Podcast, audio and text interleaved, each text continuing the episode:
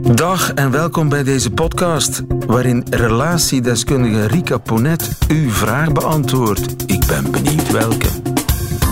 Vraag het aan Rika. Erik schrijft: we hebben alles geprobeerd om onze relatie in stand te houden. Van relatietherapie tot opnieuw op date gaan naar de privésauna. Boom. Deur in huis. Maar het is vooral zij die me enorm veel tijd en krediet heeft gegeven om me ervan te overtuigen toch voor haar te kiezen.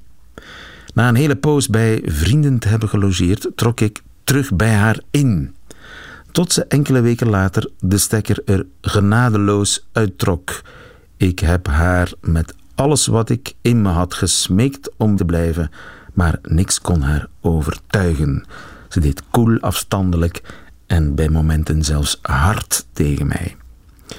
We zijn nu ruim een jaar verder en ik voel me nog steeds niet meer dan een hoopje ellende die gebukt gaat onder een cocktail van gevoelens van spijt, verdriet, boosheid en melancholie.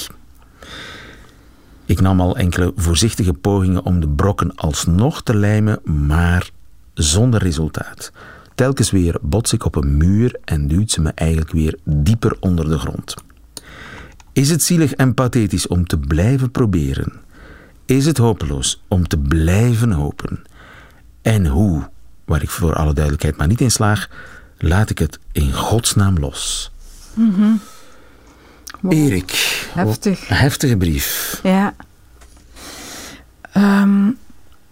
Ja, als je daar rationeel naar kijkt of naar luistert, dan is dat een beetje te gek voor woorden. Hè? Dan, als ik het goed begrepen heb, heeft zij eerst gedurende lange tijd geprobeerd om hem te veroveren of hem in de relatie te houden. Heeft hij dat op afstand gehouden? Is hij bij vrienden gaan wonen enzovoort enzoverder.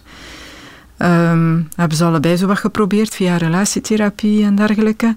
En dan op het moment dat hij dat terugkiest voor haar, bij haar terug intrekt, na een paar weken trekt zij er de stekker uit en nu zitten we een beetje in de omgekeerde dynamiek, waarbij hij al meer dan een jaar probeert om haar terug te winnen. Ja.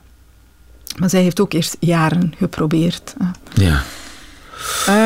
Nu, je kan dat maar begrijpen als je een beetje kijkt naar de emotionele logica in relaties. Hè? Want puur rationeel denk je van, waar zijn die mensen mee bezig? Ja. Hè? Willen jullie nu een relatie? Of move on. Ja, move on. Als je kijkt naar de emotionele logica, dan toont ons dat wel mooi wat in elke relatie als patroon speelt. En ik vind dat nog wel eens een interessante om uit te leggen. In elke relatie heb je een basispatroon waarbij dat er één iemand is die wat meer in de relatie investeert. We noemen dat dan zo de aanjager, degene die ook wat angstiger is voor relatieverlies. En aan de andere kant zit er dan iemand, die noemen we dan meer de terugtrekker, die wat meer bezig is met autonomie, met vrijheid, met eigenheid. En die de investering van de ander zich laat welgevallen. Ja. En dat is in de meeste relaties. In elke relatie. Is dat het basispatroon. Dat is nooit helemaal in evenwicht. Nee, dat is en dat is ook logisch. Dat is een soort van, we zoeken een veiligheid, een soort van toestand van homeostase, zou je dat bijna kunnen noemen. Homeostase? Ja, dat is waar er een balans is. Hè. Maar een balans die beweegt, zeker in elke relatie. Dus dat wil zeggen, als de ene wat meer vrijheid neemt, dan de andere comfortabel vindt, dan zal de andere dat laten horen. En dan zal degene die wat meer vrijheid genomen heeft, een beetje terugkeren naar de basis van die relatie. Hè. De begrenzing opnieuw wat voor lief nemen. Maar je zal in dat basispatroon, altijd weer zien dat er één iemand is die meer betrokken is in de relatie. Nu, die rollen kunnen switchen. Het kan zijn dat jij in de ene relatie waarin dat je samen bent met iemand de gever bent, ja, of de relatiebewaker. En in een andere relatie de krijger. Degene bent die wat meer het buitenleven, de autonomie, de vrijheid als waarde centraal staat of als grens bewaakt. Dat is goed, hè? Dat is prima, dat toont ook aan dat... Dus dat hangt niet van jezelf alleen af, dat hangt eigenlijk van de dynamiek af die in die relatie speelt. Absoluut. En we hebben wel een geprefereerde rol. Je ziet dat mensen die wat angstiger in aanleg zijn, meestal in die rol komen van relatiebewaker. En degenen die wat meer gericht zijn op vrijheid, op persoonlijke ruimte, wat vaker in die rol van terugtrekker terechtkomen. Nu, soms is dat heel heftig. Hè? En in dit verhaal is dat wel een stuk zo. Geraken mensen eigenlijk nooit in die fase van homeostase, van veiligheid. Hè? In de meeste relaties zie je dat daar wel het merendeel van de tijd een vorm van basale veiligheid is. Hè? Waarbij dat we het gevoel hebben... Je bedoelt dat de ander niet te veel geeft en de ander niet te veel krijgt. Dat er een evenwicht is tussen die twee dynamieken, tussen die twee krachten in die relatie, tussen die twee polen. In dit verhaal voel je heel duidelijk dat daar nooit een basale veiligheid is. Ofwel is de ene heel hard bezig met het veroveren van de andere... En die andere blijft te ver op afstand staan en wijst af. Hè.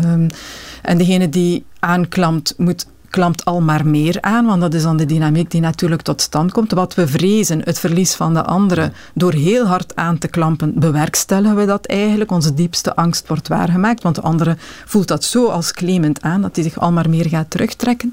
En vervolgens draaien de rollen om. Degene die zo hard gevochten heeft, raakt op een bepaald moment uitgeput, trekt zich dan terug en dan zie je dat er aan de andere kant iemand zit, wow, die is ineens weg. Hè.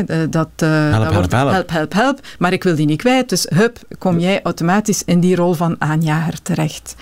En dat dus is, zeg je eigenlijk, dat is een relatie die in een soort negatieve dynamiek zit. Absoluut, en waar er altijd een vorm van vechten voor betrokkenheid aan de gang is. Maar nooit de juiste afstand gevonden wordt waarin er een gevoel van veilige verbinding is. Dus zij blijven in wat heel vaak de eerste fase in een relatie is, het veroveren van de andere. Dat is heel uitputtend. Hè. Als je dat niet vindt bij elkaar, ja, dan zit er toch aan de basis in die match iets waar je vragen moet bij stellen. Hè. Als wij al jaren aan de gang zijn om tot een relatie te komen waarin dat we in alle veiligheid voor elkaar kiezen en dat lukt niet, ja, waar zijn we dan inderdaad in godsnaam mee bezig? Hij gebruikt het ook. Hè. Hoe slaag ik erin nu in godsnaam om dat los te laten? Waar hij vandaag in zit, is in die obsessieve fase van de andere terug proberen te halen. Nu, raak je daarvan af? Ja... Kun je dat alleen? Of moet je daarvoor hulp zoeken? Ik krijg mensen langs die daar soms heel lang mee bezig zijn. En ik zeg dan al eens, de kruik gaat de water tot ze barst. Waarom ben je zo obsessief bezig met het terughalen van de andere, terwijl die andere niet voor jou kiest en jou eigenlijk afwijst? Hè? Waarom probeer je liefde te vinden waar ze niet gegeven wordt? Vaak zijn dat oude patronen. Hebben we ook van thuis uit, of zijn we ergens van thuis uit in een dynamiek geplaatst geweest waarin dat liefde niet zomaar vrij gegeven werd, omwille van wie we waren, maar waarin we echt onszelf moesten bewijzen om een vorm van aandacht of affectie te krijgen. Nu, het feit dat hij daar zo in die obsessie zit, wil zeggen... dat hij vandaag ook een stukje... Een obsessie, dat is een fantasie. Hè? Want wat doet hij op dit moment? Hij koestert nog altijd de hoop dat ze zal terugkomen. Hè? Dat is een soort van fantasiewereld. Het zal mij lukken. Ja. Dat betekent ook dat je wegblijft van jezelf. En van de emotionele pijn die er zit. Die gaat over... Ik moet accepteren dat wat wij hebben, dat dat niet goed is. Dat ik verder moet met mijn leven. En ik moet een stukje door rouw, wat een hele moeilijke oefening is. Ik moet accepteren dat de andere mij niet wil, ook al wou ik die graag. Of dat deze relatie niet lukt, ook al wou ik die graag. En die rouw doormaken, dat is een dermate ongemakkelijk gevoel. Daar zit ook heel veel angst voor afwijzing onder. Waardoor dat hij het prefereert om in die fantasie van die obsessie te blijven zitten. En inderdaad niet naar zichzelf terug te keren en daar te kijken, wat maakt het nu voor mij zo moeilijk om verder te gaan met mijn leven? Ja.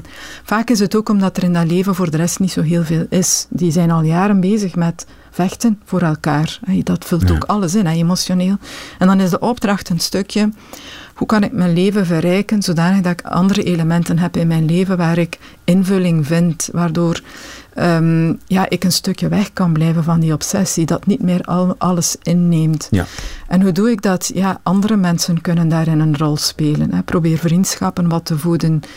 Zoek voor jezelf iets wat je graag doet, waar je een vervullend gevoel bij hebt. Dat zijn kleine bouwstenen, hè. Dat gaat niet van vandaag op morgen. Maar dat helpt zeker om met de tijd ook de klaarder te zien. En de andere los te laten, of om dit verhaal los te laten. Wat je vooral niet moet doen, kunst helpt ook, muziek. mooie dingen zien en lezen, maar niet de liedjes die, of de teksten die dit soort van relatie verheerlijken. Want dat heb je ook. Hè. Zo de unrequited love. Baby, come back. Ja, zo, vechten, want daar zit dan zo precies een soort van vechten voor de liefde, dat dan een heel nobel doel is. Dat is het echt niet. Als de andere nee zegt, aanvaardt hij nee voor wat hij is. Neem die nee, dat is geen nederlaag. Hè. Dat is van, wil ik iemand die niet voor mij kiest? Hoe kan ik ervoor zorgen dat ik toch mijn respect...